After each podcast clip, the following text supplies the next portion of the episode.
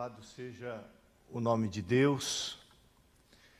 Feliz sábado a você que nos assiste a partir aqui da Igreja do Nasp São Paulo. Nós recebemos ali recados de irmãos do sul do Brasil, do norte do Brasil, da Europa, Itália, vários outros países ali da Europa, dos Estados Unidos. É, você é muito bem-vindo a esse momento em que abriremos a palavra de Deus. Eu quero externar aqui o meu abraço carinhoso, saudoso à igreja querida do NASP São Paulo. Hoje às 16 horas nós vamos continuar as reuniões, vendo se é possível voltarmos a partir do primeiro sábado de agosto. Então essa pesquisa que o pastor Robson fez, eu agradeço muito, obrigado pastor. São três ou quatro perguntas, rapidamente a gente gostaria de saber a opinião da igreja então é muito importante, irmão querido. No final, o pastor Robson vai colocar o link de novo. Você pode agora prestar atenção no sermão. E, e então é importante você responder e participar para a gente interagir. Eu quero reforçar aqui, no final vai ter outro vídeo, mas eu tenho que falar, falar. Nós vamos ter a grande vigília, o Consolador, a busca do Espírito Santo em nossa vida. No próximo sábado, das 15, 17 e 45 17h45 até meia-noite, o Prisma Brasil vai cantar no início um musical de quatro músicas, depois vamos seguir. Amanhã à noite eu quero é, dar uma palestra aqui às 8 horas da noite, das seis e meia até as 8, o pastor Robson tem a classe de estudos bíblicos, depois ele vai seguir os próximos domingos, eu acho que no horário diferente, talvez 19 horas ele vai passar, mas amanhã eu quero dar uma palestra aqui sobre a ordem cronológica, a ordem lógica logicamente, muitas coisas simultâneas. Então, coloca para mim o quadro lá, faz favor, querido Toninho. É, coloca lá. Então, é só, isso aqui é só um resumo. Nós vamos trabalhar desde a reforma espiritual até o final do milênio. É um diagrama da, da crise final. Nós vamos estudar tópico por tópico, colocando cada tópico no seu devido tempo, de acordo com a Bíblia o Apocalipse, Daniel e também o dom profético. Ok? É só isso. É, eu convido você a estarmos juntos aqui amanhã, então, às 8 horas da noite. O pastor vai entrar, vai orar, vai falar. No final, você vai assistir uma linda experiência, uma história marcante e vai ser um momento abençoado também. Queridos, eu sempre falo que pregação não é um encontro do pastor com a igreja, é um encontro de Deus com o seu povo, da palavra de Deus, do Espírito de Deus. E eu tremo e temo quando subo aqui. Eu temo porque, se em algum momento o homem achar que é ele que está fazendo a obra, as coisas não acontecem. E eu tremo ao saber que Deus confia a mensagem da salvação, a loucura da pregação ao ser humano, porque isso é um projeto de Deus. Salvação é um projeto de Deus, é uma iniciativa de Deus. Essa semana li uma frase, até postei por aí, quando o homem virou as costas para Deus, Deus virou o seu rosto e ofereceu graça, oportunidades, misericórdia e salvação. Então eu preciso orar mais uma vez para que a espada do Espírito, o poder do Espírito Santo, possa ungir a palavra do Espírito e Deus alcance a sua vida ao estudarmos o tema de hoje, planeta edênico. Não é endêmico, viu? É edênico. Esse planeta se tornará o Éden, todo ele. Nós vamos estudar isso nessa manhã. Feche seus olhos de onde você está e oremos a Deus para que o Espírito Santo possa falar a você. Nosso Deus e nosso Pai, mais uma vez nessa manhã, suplicamos, clamamos e imploramos a Deus que o Espírito Santo da parte do Senhor venha nos possuir, tomar posse da nossa mente, do nosso coração, tanto ao que fala quanto ao que ouve para que a mensagem venha de Deus, porque apesar, de um instrumento ser humano, a palavra é do Senhor. Por favor, ó Deus, encoraja-nos, consola-nos, prega para nós, ó Espírito, em nome de Jesus. Amém. Convido você a abrir o primeiro, o primeiro texto da Bíblia, são dois textos introdutórios, um mais longo, o outro um pouco, um outro um verso só. O primeiro texto é Isaías, capítulo é, 40. Isaías capítulo 40. Nós vamos nos deter hoje no livro do profeta Isaías. e vamos falar do planeta edênico. Isaías capítulo 40. Eu vou ler aqui 11 versículos. Pegue a palavra de Deus e atente para a leitura, porque esse aqui era o propósito de Deus para com Israel literal e agora torna-se o propósito de Deus para o Israel espiritual. E nós vamos entender essa transição do Israel literal para o Israel espiritual à luz da profecia da própria palavra de Deus. Diz assim, Isaías 40: O Senhor vem, é o título colocado ali. Consolai, consolai o meu povo, diz o vosso Deus. Falai ao coração de Jerusalém, bradai-lhe que já é fim do tempo da sua milícia, a igreja militante, que a sua iniquidade está perdoada e que já recebeu em dobro das mãos do Senhor por todos os seus pecados. Voz do que clama no deserto. Isso aqui se cumpriu com João Batista também. Preparai o caminho do Senhor. A primeira vinda de Cristo preparada por João Batista e o papel da igreja preparar a igreja para a sua volta, a sua segunda vinda. Endireitai no ermo, no deserto, vereda ao nosso Deus. Agora veja o, o plano de Deus e como isso vai se cumprir. Todo vale será aterrado e nivelados todos os montes e outeiros. O que é tortuoso será retificado e os lugares escabrosos aplanados. A glória do Senhor se manifestará e toda a carne haverá.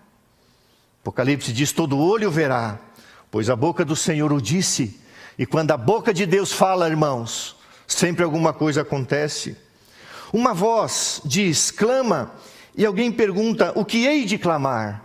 Toda a carne é erva, ser humano, e toda a sua glória como a flor da erva. Seca-se a erva e caem as flores, soprando nelas o hálito do Senhor. Na verdade, o ser humano é erva, é pó, é passageiro, é frágil, é efêmero. Seca-se a erva, passa o ser humano e cai a sua flor, mas a palavra do nosso Deus permanece eternamente. Louvado seja Deus, porque cremos numa eternidade. Deus tem uma eternidade passada e Deus tem uma eternidade presente e futura. Nós não tivemos uma eternidade passada, mas teremos uma eternidade futura, e a palavra de Deus é eterna, porque vem da boca do Senhor, é uma revelação do próprio Deus. Tu, ó Sião, Sião é uma outra expressão para Jerusalém. Tu, ó Sião, que anuncia boas novas, sobe a um monte muito alto. Tu que anuncia boas novas a Jerusalém, uma repetição no paralelismo hebraico. Ergue a tua voz fortemente, levanta, não temas, e dize às cidades de Judá: Eis aí está o vosso Deus. Eis que o Senhor Deus virá com poder, e o seu braço dominará Eis que, eis que o Senhor virá com o seu poder, e o seu braço dominará, eis que o seu galardão está com ele, e diante dele a sua recompensa. Como pastor apacentará o seu rebanho, entre os seus braços recolherá os cordeirinhos e os levará no seio. As que amamentam, ele guiará mansamente. Queridos irmãos, querida igreja aqui do povo de Deus, essas breves promessas que eu li aqui eram para ter se cumprido com Israel literal, especialmente após o cativeiro babilônico. Mas Israel não quis, diz a Bíblia, o povo não quis. Jesus, mesmo sobre o Monte das Oliveiras, um dia com lágrimas nos olhos e com voz embargada, disse: Jerusalém, Jerusalém que matas os profetas e apedrejas os que te foram enviados, o próprio Filho de Deus, o próprio Deus encarnado. Quantas vezes, quantas vezes quis eu reunir você. E agora Jesus usa uma linguagem amorosa, uma linguagem de uma de uma mãe querendo cuidar dos seus filhinhos através dessa ilustração. Quantas vezes eu quis juntar você, reunir você como uma galinha é, reúne debaixo de suas asas os seus pintainhos ou os seus pintinhos. Você já viu essa cena? Se você não viu, você não entende. No momento em que vem uma ameaça, todos os pintinhos correm para debaixo das penas das asas da, da mãe, a mãe da vida. Há várias histórias de aves que no momento de fogo elas foram queimadas, mas por alguma razão os filhotes não, o fogo não chegou a atingir, mas ela permaneceu ali sob o calor do fogo enquanto seus filhotinhos estavam sendo salvos. Essa é a linguagem de Deus. Leia depois mais uma vez Isaías 40, o consolo de Deus, as promessas de Deus. Agora, Isaías é, 51, verso 3. Esse texto é chave para o nosso estudo nessa manhã. Isaías 51, verso 3. Presta bem atenção nesse texto. Esse texto é chave para a compreensão do nosso texto, do nosso sermão nessa manhã porque o Senhor Deus tem misericórdia de Sião, tem piedade de Jerusalém, do seu povo. Deus terá misericórdia, Deus terá piedade de todos os lugares assolados pelo, pelos cativeiros assírio e babilônico. E fará o seu deserto, olha essa expressão, e fará o seu deserto como o Éden e a sua solidão como o jardim do Senhor, que é a mesma expressão para Gan Eden, jardim do Senhor. Alegria e regozijo, prazer e alegria se acharão nela, e ações de graças, que é a mesma palavra para alegria e regozijo, e som de música. Deixa eu parar aqui antes de a gente entrar no texto que vamos analisar era o projeto de Deus, era o plano de Deus. Quando Israel saiu do cativeiro egípcio, tornar-se uma nação, ali na encruzilhada do mundo habitado daquela época, estamos falando aí cerca de 3.500 anos atrás, um mundo restrito, um pouco, um pouco do Oriente, logicamente o Oriente Médio, a Palestina, um pouco da África, um pouco da Europa, mas um mundo muito pequeno.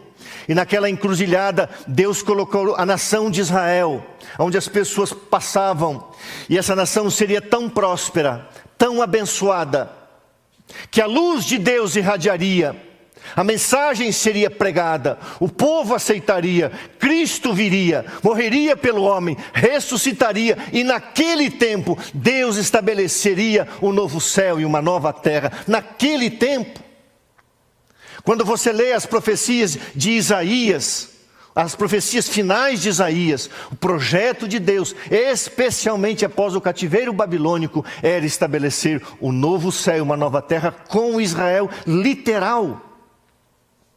Agora deixa eu fazer aqui um, um, um momento aqui que vai parecer um pouquinho é, árido, mas é, é importante você entender isso aqui. O princípio fundamental pelo qual podemos dizer, sem medo de errar, quando uma promessa ou predição, uma profecia preditiva, condicional, no Antigo Testamento, particularmente feita a Israel, ela se cumpre no Israel espiritual. Quando que essa, como, como que nós temos essa prova de que houve essa mudança? é quando um escritor inspirado posterior faz tal aplicação dela. Ok? Então, irmãos, quando o profeta escreveu, ele não tinha na sua compreensão o sentido pleno do seu texto. E quando um profeta, um escritor inspirado posterior, ele pega aquela profecia e joga luz sobre ela, lança luz sobre ela, e pega o sentido pleno do texto, então aquela profecia ela pode mudar em relação às circunstâncias e às pessoas, mas a profecia vai se cumprir porque é projeto de Deus. Então eu vou ilustrar aqui. Por exemplo, o apóstolo Paulo, em Romanos 9, capítulo 9 até o capítulo 11, fala da transição do Israel literal para o Israel espiritual, do cristianismo que nasce dentro do judaísmo. E Pedro diz assim, falando da igreja, 1 Pedro 2,9. Vós, porém, sois raça eleita, sacerdócio real, nação santa, povo de propriedade exclusiva de Deus, a fim de proclamardes as virtudes daquele que vos chamou das trevas para a sua maravilhosa luz. Esta promessa está lá em Êxodo 19, verso 5 e verso 6. Essa promessa foi feita ao Israel literal e agora Pedro a aplica para o Israel espiritual. Então, quando um profeta inspirado, ou um escritor, um apóstolo inspirado posterior, ele faz uma aplicação secundária mais plena, então nós podemos considerar isso um método de interpretação das promessas condicionais feitas a Israel. O próprio Jesus Cristo, em São Mateus 21, 43, diz: O reino de Deus vos será tirado, falando de Israel que não o aceitou, e será entregue a um povo que lhe produz os respectivos frutos. Então, nessa manhã, queridos, ao estudarmos o capítulo 65 de Isaías, uma parte, você vai perceber que as promessas de Deus feitas ao Israel literal, elas se cumprirão na igreja do Deus vivo, o Israel espiritual. Pastor, Israel será salvo? Os judeus serão salvos? Sim. Os judeus serão salvos como cristãos. Não há salvação em nenhum outro nome dado entre os homens pelo qual importa que sejamos salvos. A salvação passa por Jesus Cristo Todos os judeus serão salvos como cristãos à medida em que aceitam Jesus Cristo como Filho de Deus. Freire de Paulo, de Pedro, de Jesus Cristo, e o livro Profetas e Reis diz assim: aquilo que Deus propôs realizar a favor do mundo por intermédio de Israel, a nação escolhida, ele executará por sua igreja, por meio de sua igreja na terra. Agora então abra a Bíblia no texto que nós vamos analisar depois dessa longa introdução. Isaías 65, verso 17 até o verso 25. O plano de Deus era que se cumprisse com a sua igreja no Antigo Testamento chamado Israel, e agora vai se cumprir com a sua igreja, a igreja cristã, nesses dias finais. Leia comigo Isaías 65, verso 17: Novos céus e nova terra Diz assim: Pois eis que eu crio novos céus e nova terra, e não haverá lembrança das coisas passadas, as coisas ruins. Jamais haverá memória delas. Mas vós folgareis e exultareis perpetuamente naquilo que eu crio. Porque eu crio para Jerusalém alegria e para o meu povo prazer, regozijo, satisfação, plenitude e exultarei por causa de Jerusalém, e me alegrarei no meu povo, e nunca mais se ouvirá nela nem voz de choro, nem de clamor. Agora você vai ver expressões que referia-se ao Israel literal, onde as pessoas viveriam, morreriam, Cristo viria e depois ressuscitariam para a vida eterna. O verso 20 diz assim: Não haverá mais nela criança para viver poucos dias, nem velho que não morra ao cumprir os seus dias. Porque morrer aos 100 anos é morrer ainda jovem, e quem pecar só aos 100 anos será amaldiçoado. Isso se referia ao Israel literal. E agora vamos aplicar ao Israel espiritual, eles edificarão casas e nelas habitarão, plantarão vinhas e comerão seu fruto. Não edificarão para que outros habitem, não plantarão para que outros comam, porque a longevidade do meu povo será como a da árvore, e os meus eleitos desfrutarão de todas as obras das suas mãos.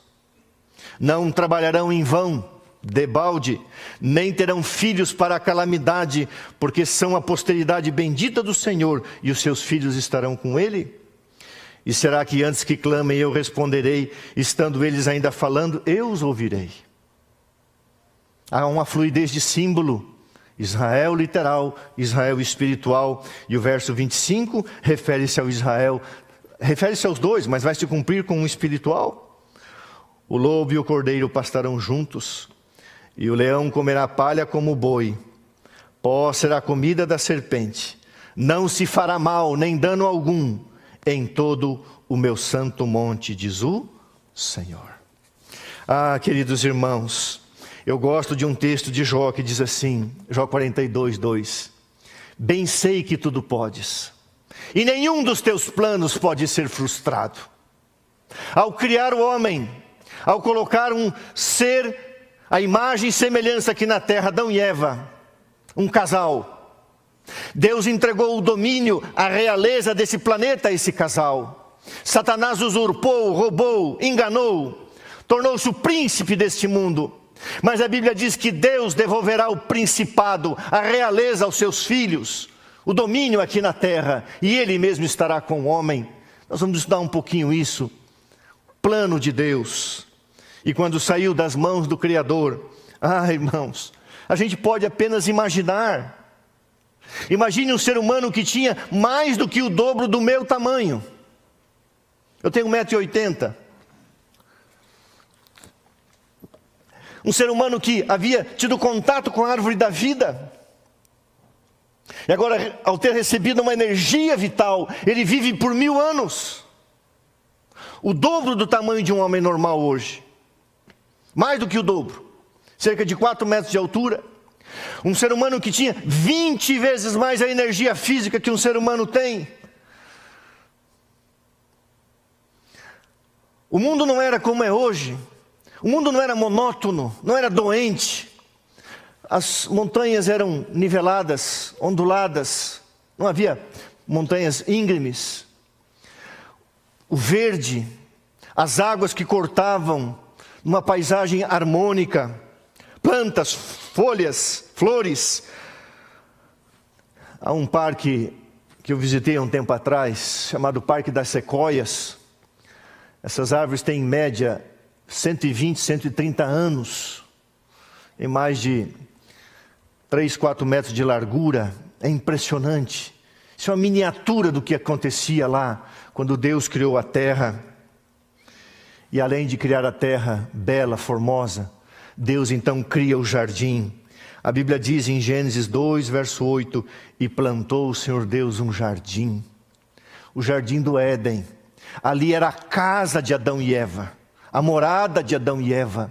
E o plano de Deus, irmãos, à medida que eles passassem pela prova, que escolhessem servir o Senhor, que não se envolvessem com o mal, tendo a liberdade, o livre-arbítrio como seres inteligentes, racionais, Deus não criou robôs.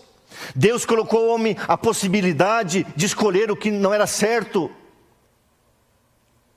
E se eles escolhessem a vontade de Deus, o plano de Deus era a multiplicação e todo o planeta Terra tornar-se-ia um jardim do Éden. Sabe, está escrito que isso vai acontecer. Nós vamos estudar um pouquinho mais para frente. Você sabe que a palavra Éden, só a palavra Éden significa planície, mas normalmente ela vem acompanhada da expressão Éden, que significa jardim de Deus o jardim de Deus, ou em grego paradeisos, paraíso de Deus, ou jardim do paraíso. Um jardim especial onde era a morada de Adão e de Eva, sua esposa. Presta atenção nessa citação. Patriarcas e Profetas, página 62. O Éden, o Éden, o jardim do Éden, o jardim de Deus, era um modelo da obra perfeita da criação de Deus, sem qualquer sinal de maldição do pecado, modelo do que teria sido a terra inteira. O Éden, modelo do que teria sido a terra inteira, se tão somente o homem houvesse cumprido o plano original e glorioso do Criador. Há uma coisa, amado, que você deve entender. Quando Deus tem um plano na sua mente, quando Deus elabora um plano, pode ser que as circunstâncias retardem um pouco, mas ninguém pode frustrar o plano de Deus. O plano de Deus é que esse planeta se torne um Éden. Por isso eu coloquei o título do sermão: Planeta Edênico. Todo o planeta tornar-se-á um, um jardim do Éden. Deus jamais desistiu dos seus planos. E Deus tem um plano, Deus tem um projeto, Deus tem uma profecia a teu respeito. Deus quer te levar para morar junto com Adão e Eva no Éden restaurado. Deus não desistiu disso.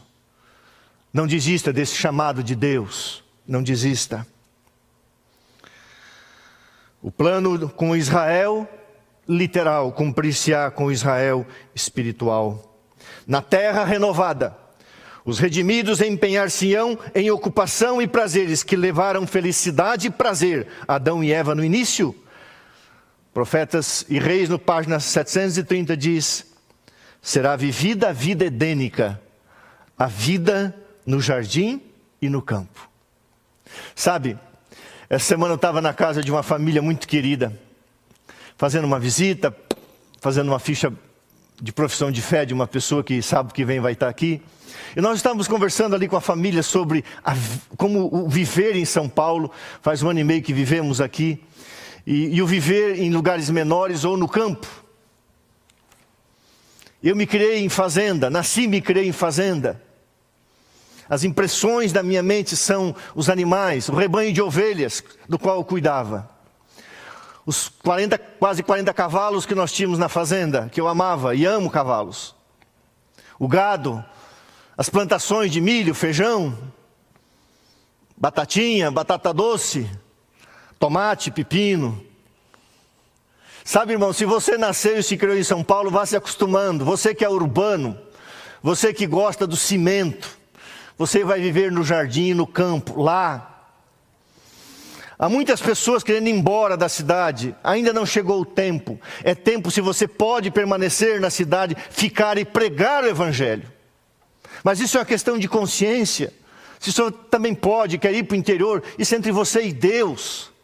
Mas não saiu ainda os decretos para a gente abandonar, abandonar os grandes centros. Isso é um outro estudo. Mas agora, eu quero relembrar você de uma coisa. A Bíblia fala em, no livro de Romanos, capítulo 5, sobre os dois Adões. O primeiro Adão, o Adão literal, que permitiu a entrada do pecado nesse mundo. E o Adão espiritual, Jesus Cristo, o segundo Adão. Por um Adão veio a morte, pelo primeiro Adão veio a morte. Pelo segundo Adão veio a vida, a salvação. Pelo primeiro veio a maldição. Pelo segundo, a redenção. Você já, já, já imaginou, você já pensou? E há uma citação que está no Grande Conflito, página 644, 645. Como será o encontro de Jesus com Adão? Vou descrever para você. A gente não sabe exatamente porquê, mas nós estamos no céu, provavelmente sobre um lugar chamado Mar de Vidro. E Jesus, Jesus já desenvolveu a altura um pouco superior a Adão no início. Então não se surpreenda quando você chegar no céu e procurar Jesus, que era um judeu, humanamente falando, em torno de 1,70m, agora tem mais ou menos uns 5 metros. Jesus ele está acima de toda a humanidade. Mas por alguma razão Adão não está ali. Os remidos estão adorando, louvando, se exaltando o nome de Jesus, se rejubilando na criação de Deus. De repente aparece o Adão literal, o primeiro Adão. E todos abrem espaço e ele começa a caminhar em direção a Jesus. Está escrito que Jesus abre os braços. Jesus quer abraçar Adão.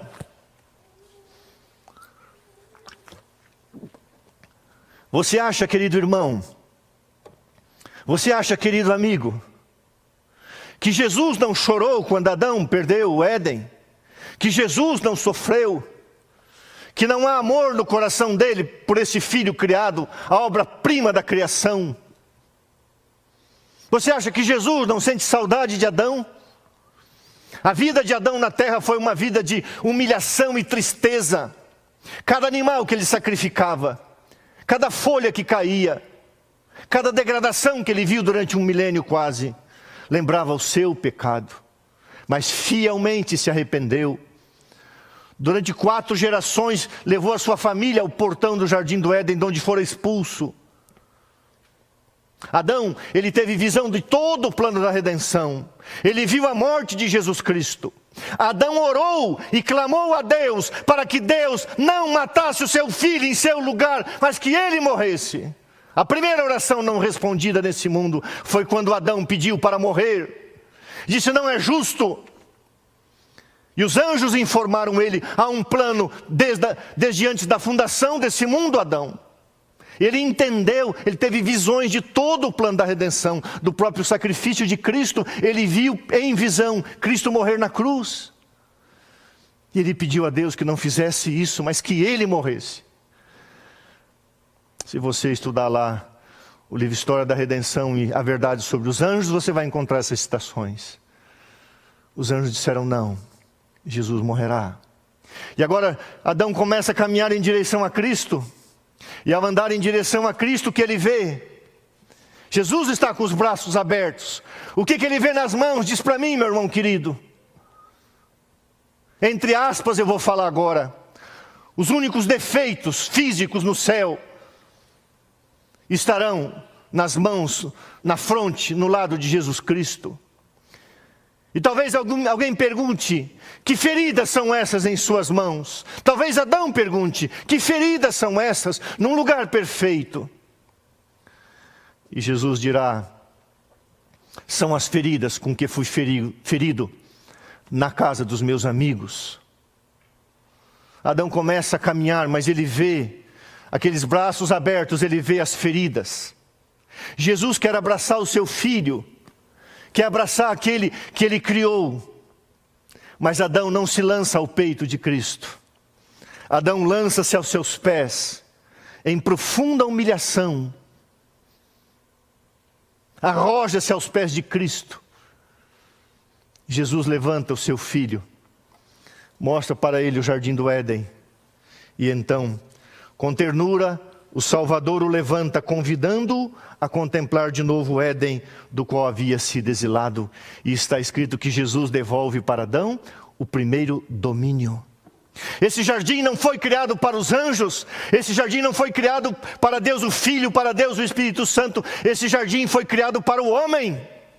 E o que Deus dá, Deus não tira. E o que Deus dá e o homem joga fora, Deus devolve por sua graça o encontro dos dois Adões.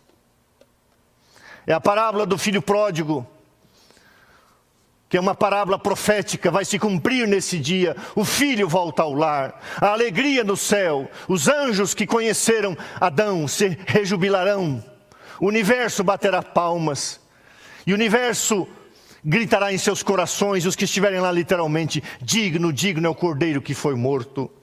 Ah, irmãos queridos, que glória será eu quero estar lá. Esteja você preparado para estar lá, para contemplar dentre as milhares e milhares de cenas que vão arrebatar os seus sentidos. Você vai contemplar o encontro dos dois Adões: o Adão que trouxe o pecado e o Adão que trouxe vida. O Adão que foi dominado pelo mal e o Adão que foi dominado pelo bem, Jesus Cristo. O Adão que submeteu a Satanás e o Adão que venceu Satanás derrotou Satanás. E logo será expulso definitivamente o príncipe desse mundo, através da morte, o fogo eterno. A segunda morte, da qual não haverá ressurreição e nós viveremos para sempre. E então, quando Adão chega diante da árvore da vida, Jesus leva ele para dentro do jardim do Éden. E quando ele tem diante de si outra vez a árvore da vida, ele extravasa a gratidão, ele não consegue apanhar o fruto. E ele então grita junto com todos os remidos: Digno, digno é o cordeiro que foi morto.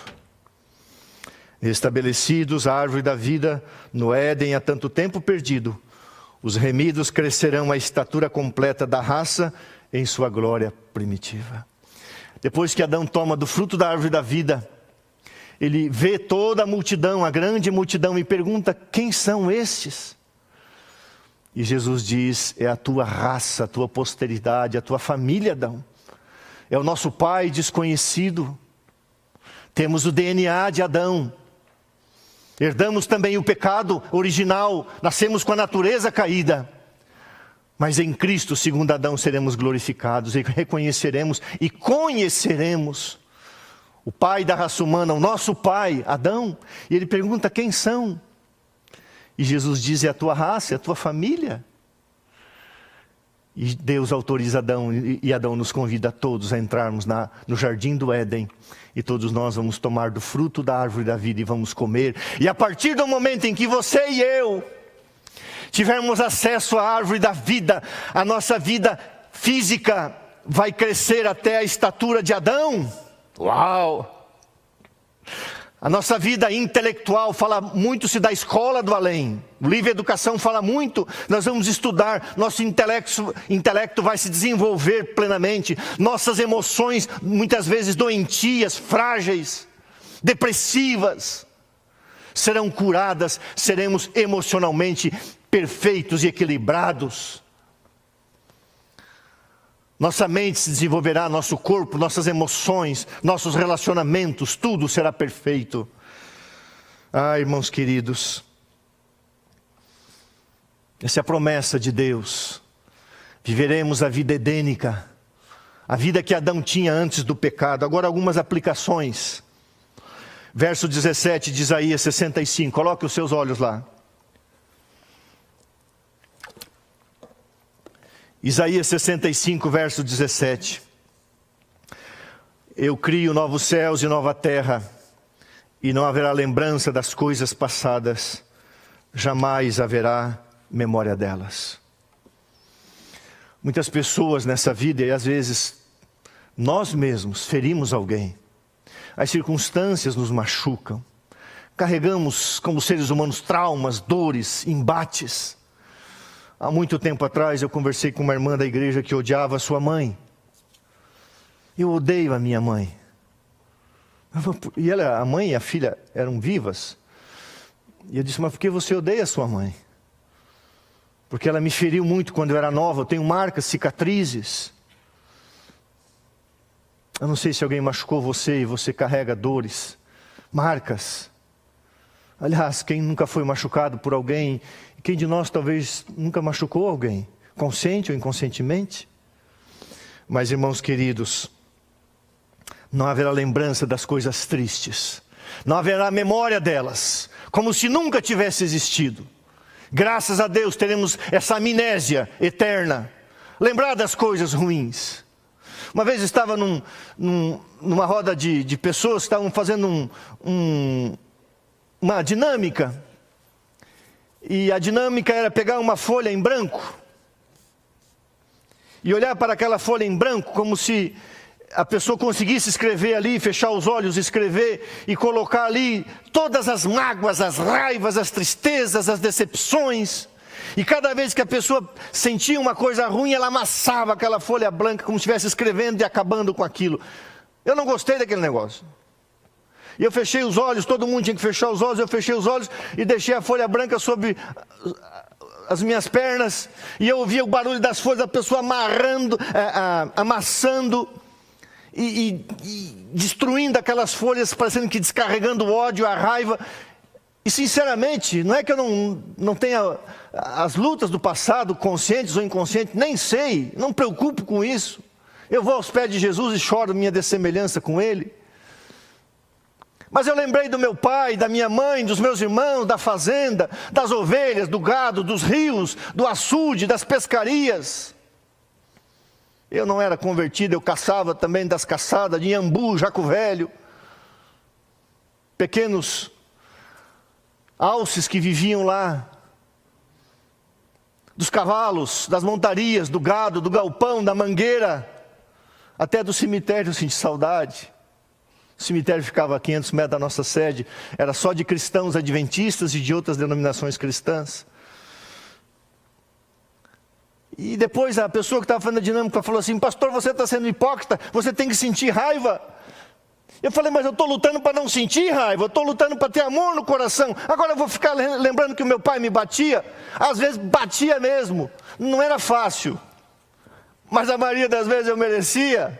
Oito irmãos, seis homens e duas meninas, seis irmãos, sangue quente, alemão, alemães, e a gente aprontava e o pai chegava, chegava o rei, que não era fácil, chegava mesmo. Não tem nenhum preguiçoso lá em casa. Aprendemos bem. Agora você vai ficar com raiva porque você apanhou? Eu apanhei injustamente. O pai entrava no quarto, era seis moleques fazendo bagunça, ele fechava a porta, apanhava os seis. Ah, pai, foi fulano, não me importa, vai apanhar todo mundo. E às vezes apanhava por antecedência. É, às vezes apanhava para não fazer, porque o pai sabia que ia fazia. Bobagem. Na fazenda, tinha muita coisa para fazer bobagem. Judiar dos animais, às vezes, eu não fazia isso. Eu amo os animais. Mas às vezes, mexendo que o pai não autorizava mexer, alguns judiavam nos animais, machucavam os animais, feriam os animais. Então o pai já batia antes. Ah, você vai ficar com mágoa? Eu amo meu pai, sinto saudade dele. Vou lá semana que vem ver o pai, a mãe. Mas se alguém machucou você, um dia você vai esquecer de tudo, especialmente se foram queridos seus. Tire do seu coração as mágoas, tire do seu coração a dor. As pessoas podem não gostar do seu jeito, podem não gostar de você, mas Deus gosta. As pessoas podem não amar você, podem interpretar mal você, pode desprezar você, escorraçar você daqui para lá, não importa. Corra para os braços de Jesus. Não haverá lembrança das coisas tristes como se elas jamais tivessem existido. Apenas, como já falei, Zacarias 13, verso 6: Se alguém lhe perguntar que feridas são essas nas tuas mãos, responderá Jesus: São as feridas com que fui ferido na casa dos meus amigos. Veio para os seus e os seus não o receberam ferido, maltratado, desprezado, cuspido. Essa semana alguém mandou um negócio para mim muito interessante. Normalmente as famílias assim, tem os irmãos, as irmãs, às vezes se machucam, né? Aí alguém mandou um negócio, achei muito interessante. Quem perseguiu José foram os irmãos. Quem perseguiu Jesus foram os irmãos. Quem perseguiu Jacó foi um irmão. Então não odeie os seus irmãos, não odeie a sua família. O teu verdadeiro inimigo não é os teus irmãos da igreja, não são os teus irmãos da igreja, não, são a tua, não é a tua família, não são os teus familiares. O teu verdadeiro inimigo é você e o diabo.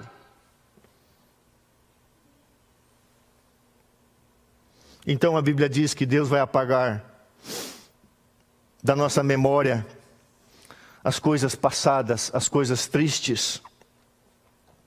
Verso 17, 18, o verso 17 o verso 18, melhor dizendo, e o verso 19. Mas vós folgareis e exultareis perpetuamente. Sabe o que é ter alegria, regozijo e prazer perpétuo? Naquilo que eu crio, porque eis que eu crio para Jerusalém alegria e para o meu povo regozijo, e exultarei por causa de Jerusalém, e me alegrarei no meu povo, e nunca mais se haverá nela nem voz de choro, nem de clamor. Ah, irmãos, eu gostaria de parar aqui.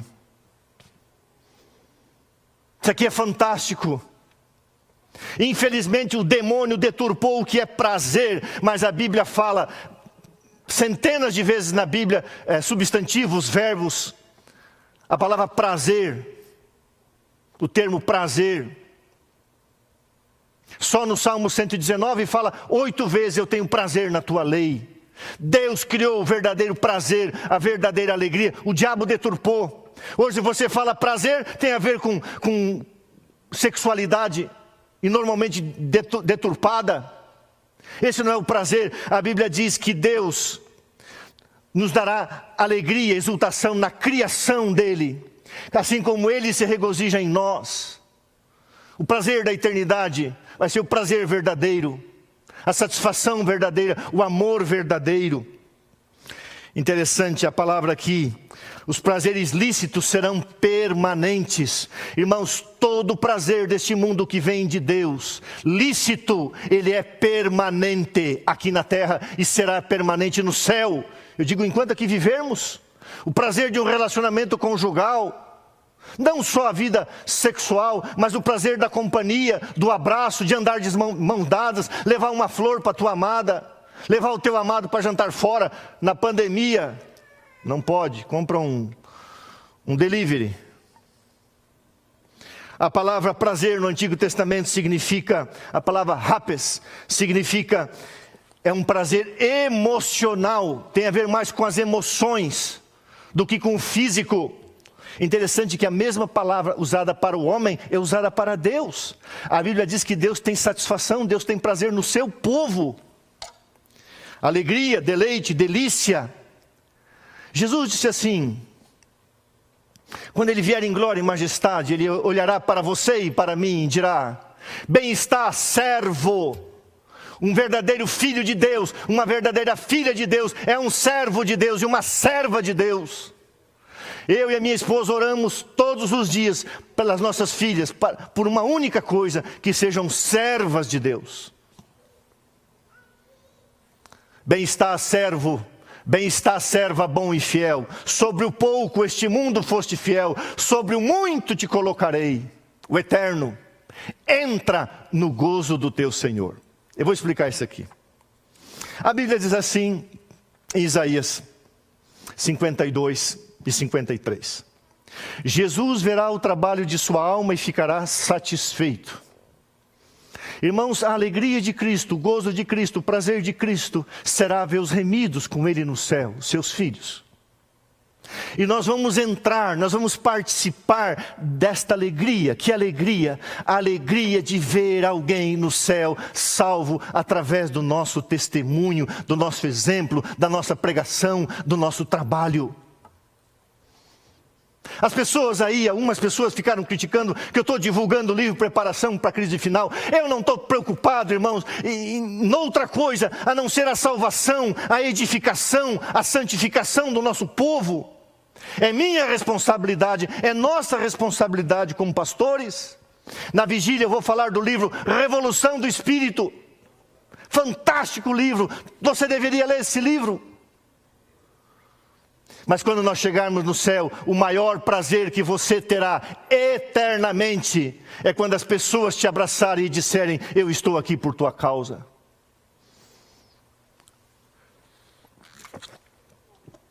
Eu não tenho autorização para falar nome, então, quando eu tenho, eu falo, quando eu não tenho, eu não falo. Eu fui visitar uma família e ali foi preencher uma ficha, porque um local de trabalho uma menina dessa igreja, uma jovem linda dessa igreja, abençoada por Deus, testemunhou para sua colega de trabalho.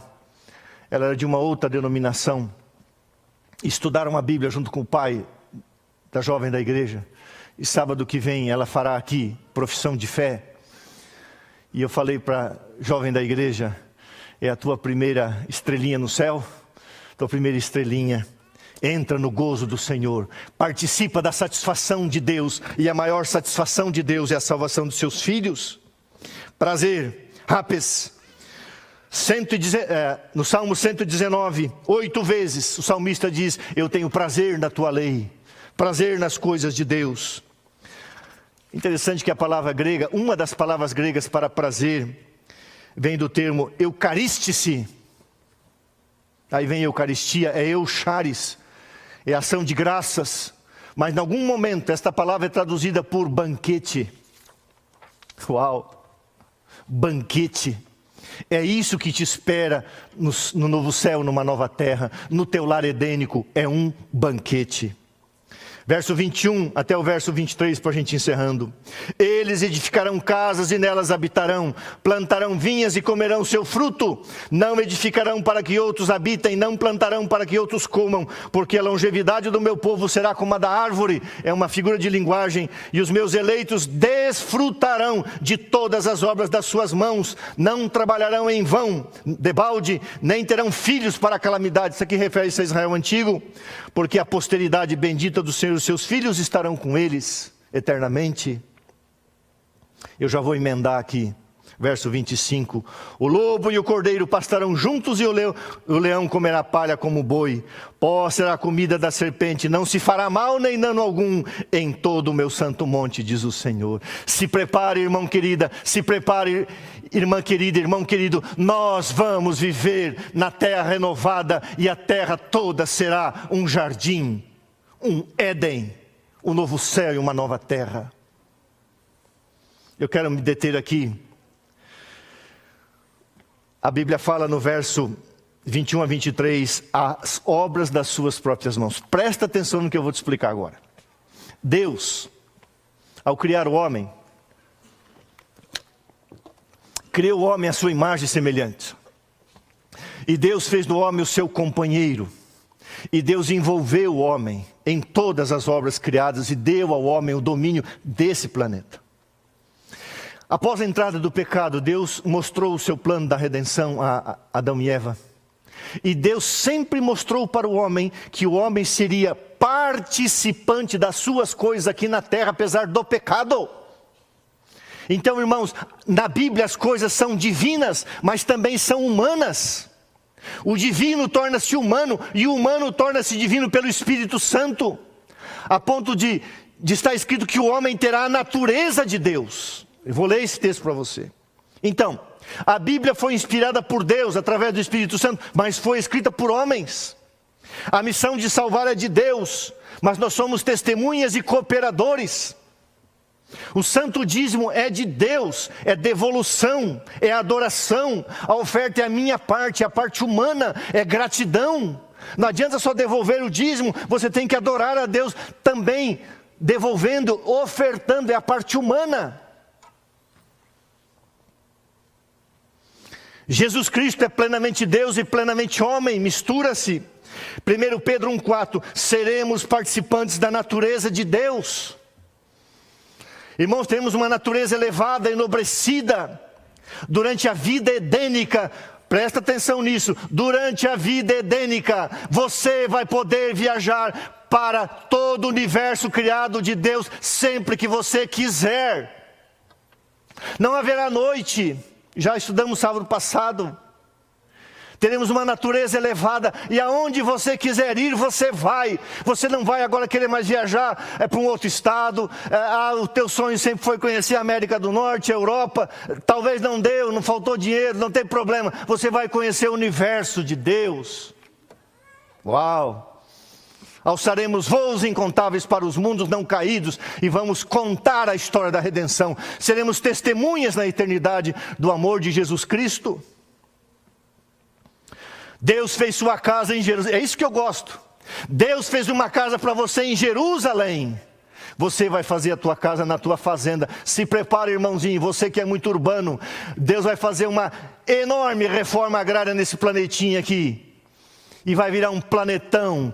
E Deus vai dar uma fazenda para você, e você vai criar os teus animais, vai plantar tuas frutas, verduras, legumes, nozes, cereais, o que você quiser, e você vai fazer a tua casa. Eu não sei como é que vai ser isso, mas a Bíblia diz que Deus é o arquiteto e construtor. Você vai arquitetar com a inteligência que você vai ter e você vai construir a sua casa. É, isso é literal. E você vai viver na, no campo e cada sábado você vai a Jerusalém adorar Jesus. Deus cria, você procria. Irmãos, para mim a maior prova da imagem e semelhança divina na criação é o homem feito à imagem e semelhança de Deus. Deus é o Criador.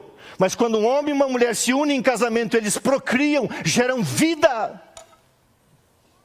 Isso vem de Deus. Você morará na cidade. É você se acha pobre? Hein?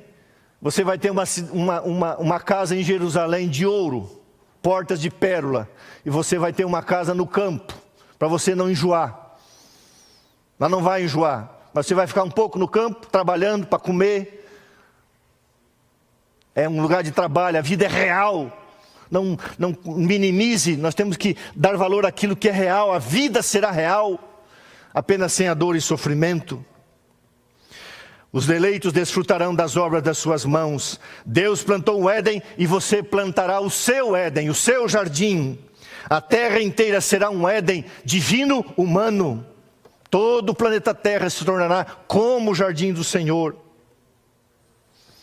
Muitas vezes a gente se frustra, né? Quando eu tinha 14 para 15 anos, eu, eu queria comprar um relógio.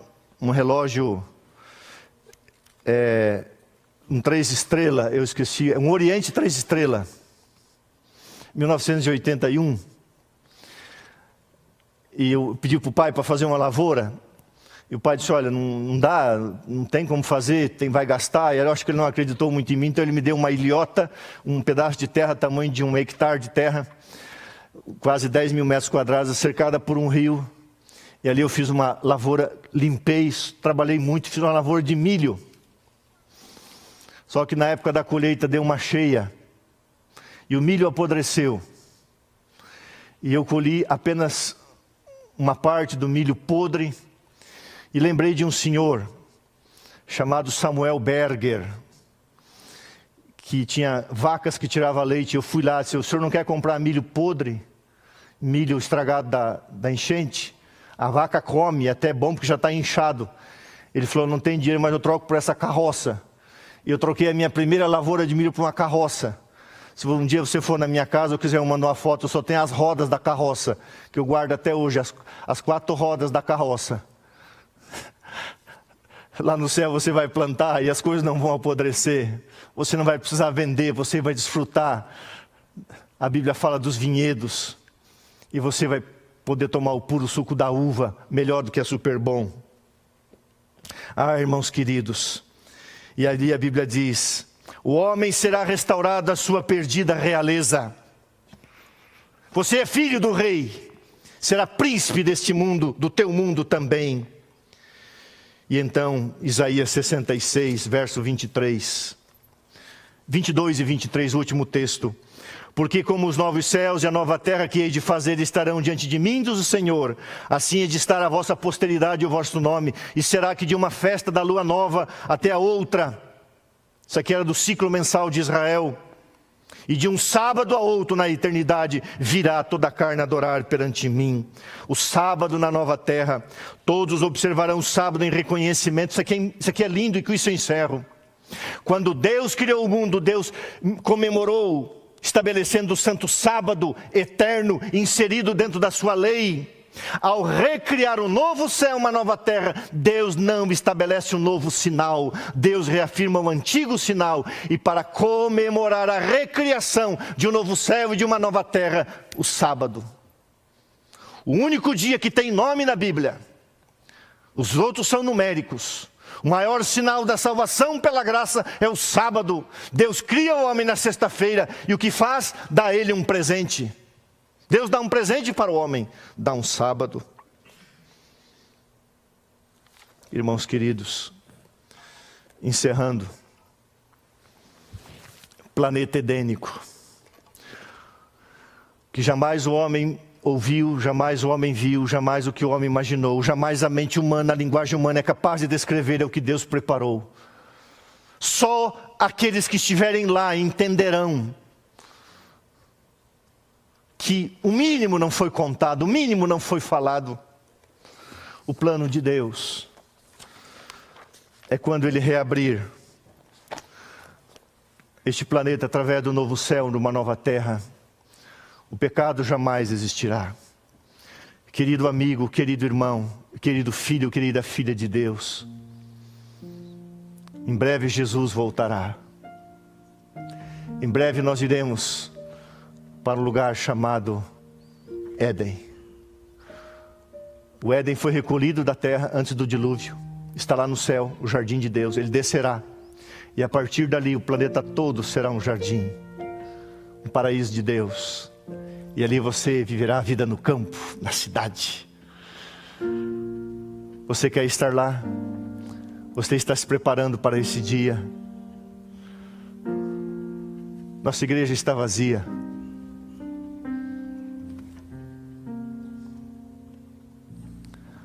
Às vezes eu entro aqui e fico triste. Essa semana estive bastante triste. Nuvem de gafanhotos do sul. Uma tempestade bomba em Santa Catarina, meu estado. Graças a Deus minha família não foi afetada, mas quantas foram? Uma onda vindo do deserto do Saara sobre o planeta. Cada vez veremos mais essas coisas. Às vezes eu fico me perguntando: quando será? No mês de junho, eu convidei quatro teólogos para conversarmos, dentre os maiores, Dr. Elias Brasil, diretor do Instituto de Pesquisa Bíblica da Conferência Geral, Dr. Tim, Dr. Paroski, todos atendem a Igreja Mundial, Pastor Adolfo, que vai pregar sábado que vem, e eu não combinei com eles mas para todos eu fiz uma pergunta. Você, você como cristão, você como um PhD, você que estudou muito, você que sabe muito, agora deixa de lado conhecimento teológico e fala do seu coração. O que você acha? Em que tempo nós estamos vivendo? E os quatro falaram, de formas diferentes. E eu gostei muito da fala do Dr. Elias. Outros falaram de formas diferentes a mesma coisa. O Dr. Elias falou, pastor, estamos por conta de Deus. Estamos por conta de Deus. Um deles falou: Não estamos na décima segunda hora, estamos na décima terceira. Estamos por conta de Deus. A hora que Deus achar por bem, porque Ele está no controle. Tudo vai vir rapidamente, porque os acontecimentos finais serão rápidos. Mas o plano de Deus não é mais uma igreja vazia, não é mais um planeta tomado pela pandemia, mas é o Éden um planeta edênico não um planeta pandêmico, como estamos vivendo essa pandemia, ou endêmico por enquanto, doente permanentemente. E Deus abençoe a sua vida. Eu quero chamar aqui a Karen. Eu pedi para a Karen cantar hoje hinos, da, hinos do Inário, que para mim são os hinos da igreja. E ela vai cantar o hino, um dos mais lindos. Um dia eu quero conhecer você lá nesse vale. O vale do Éden Formoso.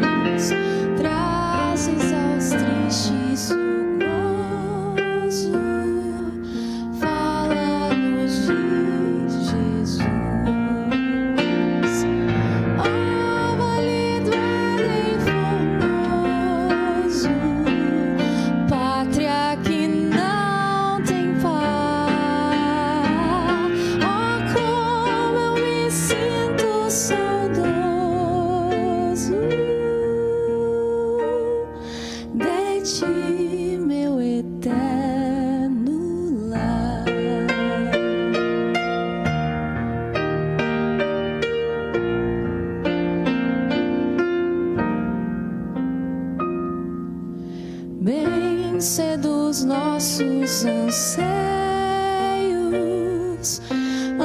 eterno.